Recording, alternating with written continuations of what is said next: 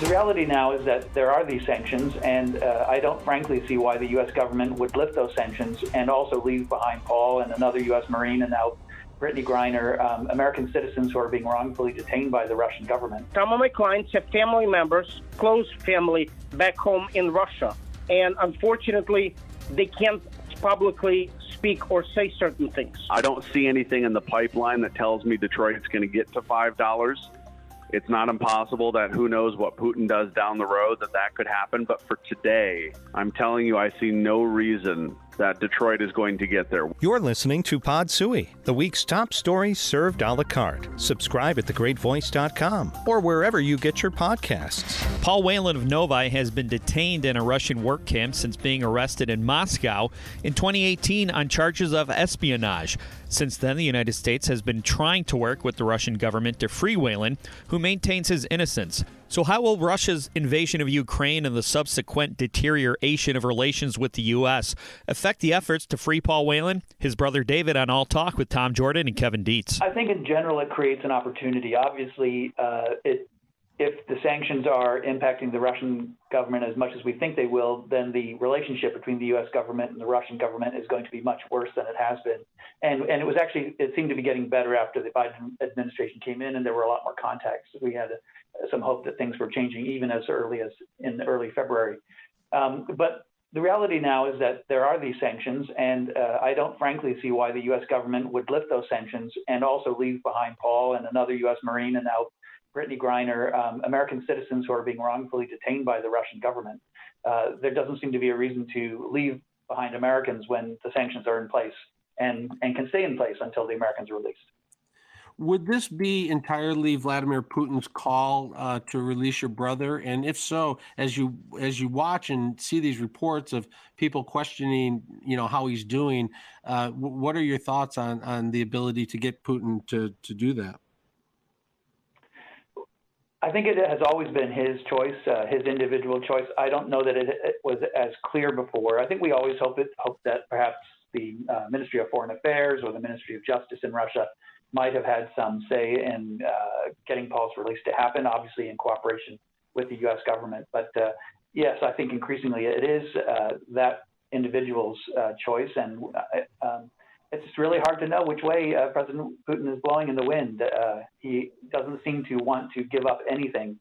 Um, and yet, I think if his country reaches disaster or if he is in a position where uh, his people start to rise up uh, against the uh, the devastation that's happening to their economy and so on, and obviously all the uh, many people that the Russians are murdering in Ukraine and the soldiers, uh, the Russian soldiers who are dying in that war. Um, then he may be looking for reasons to uh, to let Paul go. Hopefully so. I mean, he doesn't like his own people. Obviously, he doesn't seem like certainly doesn't like the civilians in Ukraine. Secretary of State Antony Blinken he says that the, the U.S. Embassy in Russia, they've been working on your case. Uh, well, they've got their hands full right now with all that's happening over there, and the staff there appears to be shrinking, uh, or it could be. There's concern that the embassy could even close. How would that impact your case in, in trying to get Paul out of Russia? It, it wouldn't necessarily impact his release, but it would impact our ability to support him because right now they're our only uh, regular link to Paul. And so while Paul is somewhat insulated from the war in the prison, um, our ability to get him money for his prison account, which allows him to buy, you know, fresh fruits and vegetables in the prison, which you don't get, um, or medication, uh, which is not provided by the prison. Um, our ability to put money onto his phone card so that he can call our parents regularly, all of that would stop because we wouldn't have a, a method to get U.S. dollars into uh, Russia because, again, all the sanctions that are there, U.S. Embassy facilitates all that. Um, and and we're we're not Russian speakers either, so we don't really have the ability to communicate with anybody in Russia. We rely on the U.S. Embassy to do that. So if they are uh, ever in a position where they have to leave, and as you say, they have already dropped from uh, they had about 1,200 staff in uh, 2017. They're now down to about 120. Uh, and I think in June, because of the retaliatory uh, steps that the Russians have been taking, that number is going to drop down to about 85. So it, it really is becoming a, a, difficult thing. And those people are doing just amazing work for Paul. Uh, we couldn't have been any happier with what the USMC in Moscow is doing. Well, that's really good to hear. I mean, it's just got to be incredibly difficult for, for him and for you and your sister and your family. Uh, he, Paul is he's just a number one of a number of Americans uh, there right now who are in prison. Uh, there's Trevor Reed from Texas. You mentioned him, and then Brittney Griner from the WNBA. She's in custody now. Have you been in contact at all with their families or their attorneys? And is there a way to maybe try to gain some leverage somehow by working with these other families of these other uh, prisoners?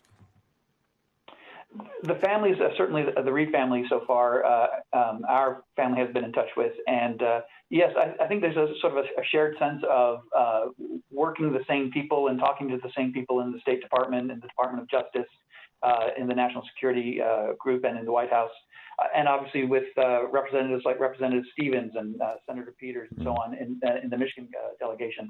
Um, so we are we are touching the same people. Obviously, the Reeds would work with the Texans, but um, yeah, I, I, think that there is a there's both a, a shared support system where we're all in this together, as well as sharing tips about how to, you know, maybe put pressure in the same places so that we are starting to get some action. But I do think generally the U.S. government has been very supportive of bringing all of these American citizens home. Uh, they just haven't been able to figure out a good way to do it, and the Russians haven't necessarily been motivated to do it. So, again, going back to the sanctions, I think that may be the motivation uh, that helps to lever Paul and Trevor and Brittney and uh, any American citizens who need to be uh, brought home. At some point, there's going to be talk of negotiating a settlement agreement to end this war. Do you think it's possible that the release of Americans held in Russia could be a part of that agreement? I don't think so. I think uh, the U.S. government and the Russian Federation continue to operate on many different uh, wavelengths, uh, whether it's uh, the International Space Station or cybersecurity or nuclear weapons. Um, so the, the, Ukraine invasion is obviously a, a, a terrible thing, and, and, I hope it does get resolved. But I think if it does get resolved, it's on a separate track from anything that would have to do with, with Paul's release. Gas prices have soared to well over $4, setting all time records, due in large part to the conflict in Ukraine and contributing to the worst inflation we've seen in 40 years. How bad will it get here in Metro Detroit, and how expensive will everything else become? Patrick DeHaan from GasBuddy with Paul W. Smith. I think we're all going to see over $5 a gallon. In fact, why do we see in the news when they're showing us from around, we're seeing 6 and $7 a gallon gas elsewhere? Yeah, uh, areas of California, that's going to be normal. Um, it could even happen here in Chicago. But Paul, I'm I'm pretty hopeful uh, that the average in Metro Detroit is, by the way, what I say, 74 cents a gallon lower than that five dollar mark.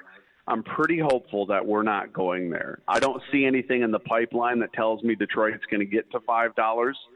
It's not impossible that who knows what Putin does down the road that that could happen. But for today, I'm telling you, I see no reason that Detroit is going to get there. We'll go up maybe 450. It wouldn't surprise me if stations start going up to say 449, but at least right now, there's nothing coming down the pipeline of five dollars. Like I said, that could change. But well, at least hope, at this moment, that's where I stand. I hope you're right. And as I like to say at a time like this, frankly, Patrick, from your lips to God's ears, I'm hoping that we don't see that $5 mark. I am hoping. But we're hearing, too, that, of course, since something like 72% of goods are shipped by truck, we're going to have big increases by anything that's shipped by truck. And gasoline and oil products are all shipped by truck to the gas stations. And uh, that goes along with the other effects of the Putin effect and now the the proclamation from the president banning the importing of any Russian energy into the United States, oil, natural gas, anything. Yeah. So it's it's not a prescription for uh, a, a a good smooth ride, I guess. Yeah, that's right. And and the situation does continue to escalate.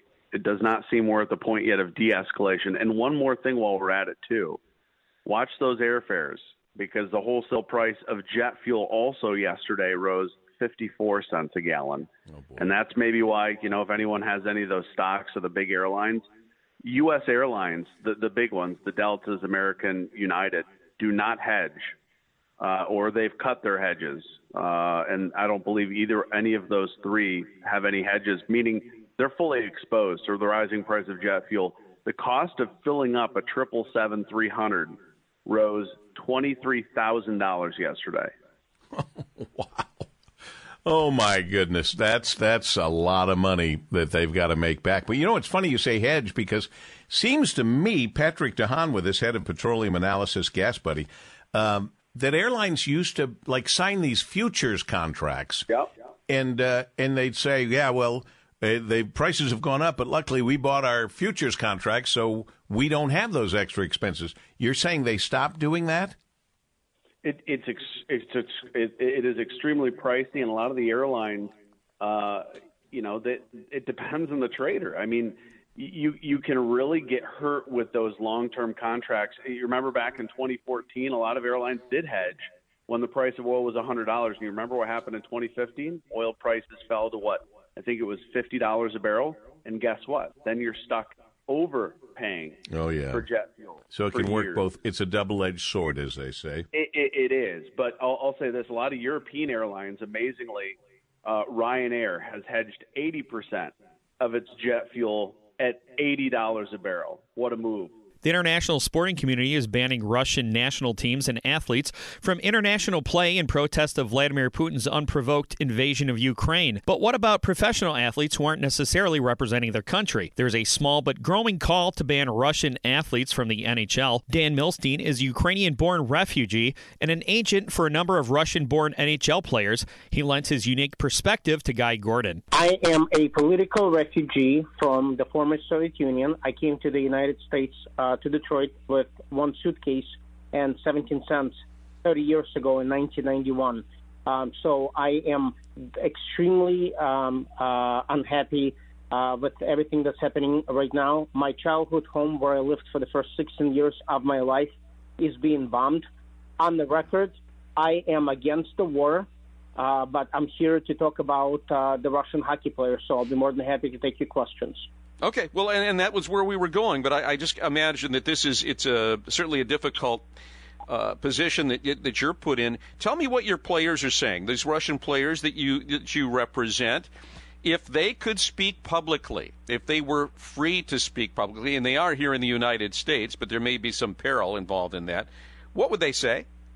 Just for the record, none of my clients, and I have over 40 NHL contracted players uh, predominantly Russians, Belarusians. Uh, they want the world peace. They do not want the war. They don't support war uh, at all. And uh, and uh, so, unfortunately, they've been put in um, in in in a bad situation here in the United States. That, but not only the players, but uh, we're talking about. You just mentioned the Northwood University's president. Look, if if times were different, the very same guy would be in my office right now begging for a donation, and five minutes later for him to go say that. So let me talk about the Russian hockey players. They are a contributing members to our society. They pay millions of dollars in taxes. They support various charities here in the United States and abroad. And once again, my players do not support the war and they want the peace. I personally, after um, uh, I've done many uh, TV appearances over the last two weeks, the mm-hmm. TSN had me on, uh, and a professor of 34 years, political science professor in Texas, te- uh, went to the extent of finding me on LinkedIn and using his verified account and sent me a note saying that I am a disgrace to Ukraine and I should go back to effing Russia. The things are getting out of control. Give give me a sense of what the the players that you represent, the, the Russian players, what they are hearing, if not from the stands because I understand that, that, that, especially Washington Capitals, Ovechkin, that the, the fans there seem to be very supportive of him. But it's those that may not be NHL fans are still throwing an awful lot of invective uh, at these players. Give us a sense of what they're hearing, and there, I mean, there's been some some threats made as well. Well, my clients have received numerous threats online and also in person. The wives of my clients, uh, after posting pictures of their of their newborn kids, get messages uh, and public posts such as "Nazi baby, die, go back home." Uh, some of my clients on the street have been stopped and and confronted in their face. Now, these are the very same people that just a short time ago were sending private messages say after the certain guys have, had won the Stanley Cup, saying, "I'm going to name my kid after you. You're the greatest thing that ever happened to me and to my family and to this town." And in the very same DM, uh, they basically wish them death. Come on, guys. Also, in Canada, you have well, let's talk the hashtag the once a year that everybody feels that the mental um, uh, illness is a big thing, and everybody feels to put a hashtag out there. But people, you're destroying the, the you're destroying the well-being of the people of the players 364 days a year. I think one of the, the, the, frustrations, maybe, Mr. Milstein, is the fact that they haven't spoken out publicly. You know, you know the old saying that for evil to flourish, good people must do nothing. Are these play, players allowing Putin an open field to go unchecked by not speaking out? Don't they have an obligation to do that? There are two things. Number one, you can sit on the couch and you can you can put messages on social media and everywhere else. Or another thing, you can support people that are in need right now. There are. Would you let me ask you? Would you would you publicly sit on the couch and and put messages, or would you send money, clothing, and other things and help children in Ukraine right now? Just you can do both. You, you could do both, couldn't you?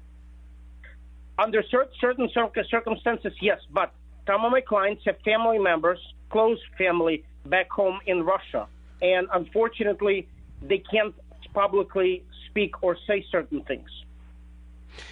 Have they heard threats from the Russian government? Is it stated? Is it implied? Or does it have to be? It doesn't have to be. There are certain laws in Russia that, that are being enforced uh, at the moment, and uh, I'll just leave it at that. Baseball is back. Major League Baseball players and owners came to an agreement Thursday afternoon to end the work stoppage and salvage a full 162 game season.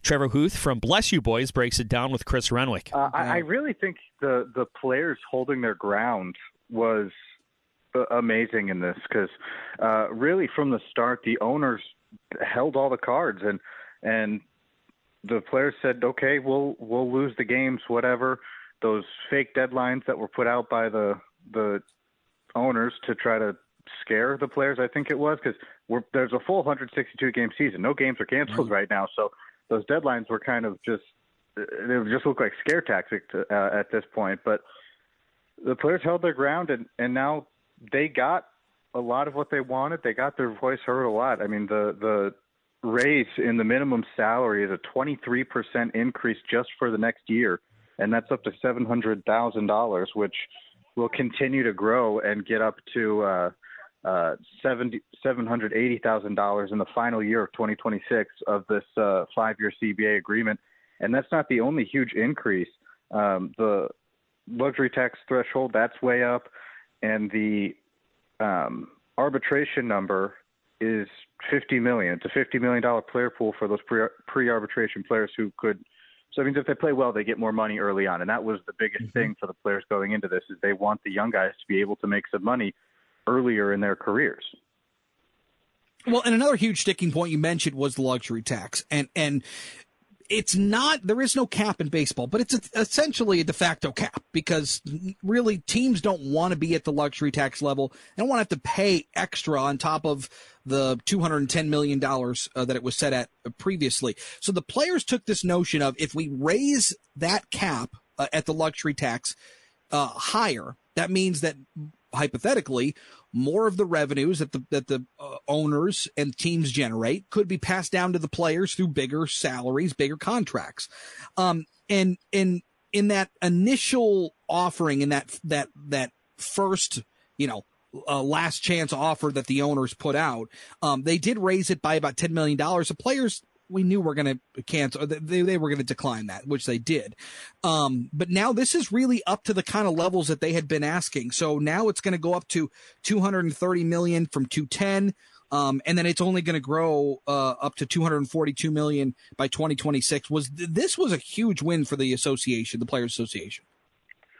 It really was, and uh, it, it honestly, I'm a little surprised because the, the owners gave in on a lot of money things that it didn't seem mm-hmm. like they were going to. I mean, uh, I, I I don't really know what what changed between them. There's obviously other parts of this this CBA outside of the money, and I think the owners might have gotten what they wanted a lot of uh, in a lot of ways for for those things, including uh, that international draft component that came up. Mm-hmm just a few days ago uh, that's already been worked out. And of course, the expanded playoffs, they got the universal designated hitter um, and a few other things to uh, try to stop teams from tanking and getting that top draft pick. There's the there's a six team draft lottery now too, so I think maybe the the owners were just kind of holding out on their part of the money so they could get the game the way they wanted to, and sure. the players were just like, "That's cool, we'd like more money."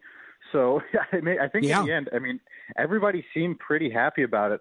Uh, if if you look at the voting breakdown of it all, uh, it, it was pretty universal on both mm-hmm. sides from the owners and the players uh, when they went back to their separate camps to, to vote to accept it or not.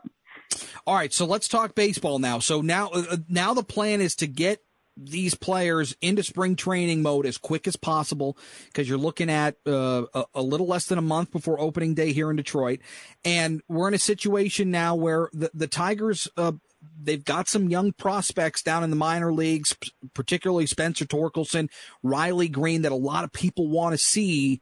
Um, what, what, are the chances that some of those guys make the move up to the big leagues here? Um, and, and how does this team get into that preparation mode quickly? Well, spring training starts on Sunday. That's the official uh, given okay. date is, is March 13th. So uh, they're going to be ramping up for that one. And uh, I, I think we're going to see these guys pretty soon. Um, they're both incredibly special talents. Um, I, uh, especially on Bless You Boys, I, I have a whole article dedicated to how good Riley Greene uh, actually is. Um, so I, I, I'm extremely, you know, high on him and, and what he can do.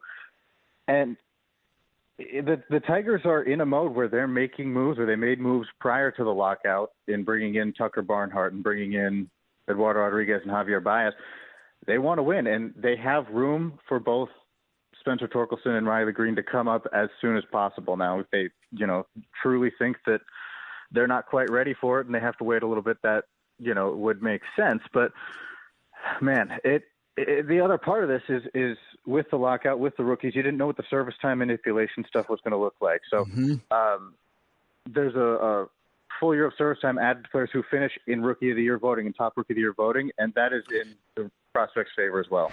They'll do it for Pod Sui this week. For full interviews or anything else you might have missed, go to thegreatvoice.com. See you next time.